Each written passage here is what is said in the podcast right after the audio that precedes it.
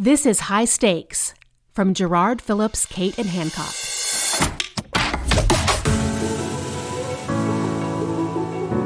Welcome back to J Insights on the High Stakes Podcast. I'm David Schifrin, and we're starting off this week once again with our CEO, David Jarrard, to talk about the role of words in this moment that we're living through right now and how to choose the right ones. So, David, I will let you take it from there. Uh, thank you, David. Language is always important, words are always important.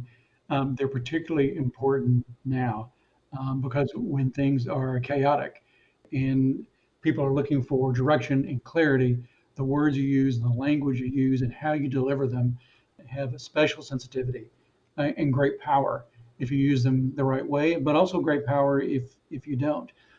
It's particularly important now also because this is an unprecedented moment, meaning we don't have a, uh, a reference point.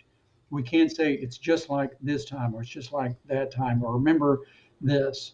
Instead, we're in the middle of something new, which means we, we need a vocabulary and a metaphor for understanding it and framing it uh, so people know their role in it, how to act in it. Um, so the words matter a lot.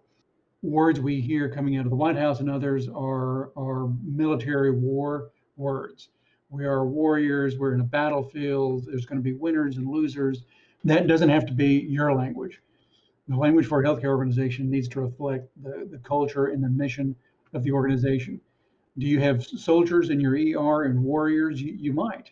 You might have caregivers who are answering a calling, who are on a mission, who are fulfilling a, a, a great purpose, who are sacrificing uh, themselves. I, I, think it's important that who you are today reflects who you have always been. Uh, what's your mission? What's your vision? Who, who is the who who are you serving? What's the culture that you want today, and what do you want your culture to be on the other side? And then uh, as you as you think that through, to use that language consistently throughout. That's leadership communications. That's your classic internal communications, your external communications. In the, in this moment when there's so much communications and media coverage and important things that have to be said and important things that have to be heard, being concise um, and repetitive and consistent is everything. It's everything to penetrate the, the cloud of noise where your caregivers are living and patients are living today. What about the need to pair words with actions and the relationship there? So, the great mistake at this moment would be to, to say one thing and do another, or to say one thing and not do another. The great mistake might be for leaders to be rah rah and happy and full of positive energy about the moment when the reality is can be pretty gritty and tough. And to not reflect that would instead uh, instead of lifting up your organization would show a disconnect between leadership and caregivers and, and that only leads to discord and problems. You also really want to be able to put your words into action. I can imagine that there are hospital leaders today and, and communication leaders who want to be able to do certain things for their caregivers, offer these supplies, have this level of staffing, provide this kind of relief and, and time off and are just not able. And that's a that's an extremely difficult spot. But you can lean into communications about that and recognize that reality.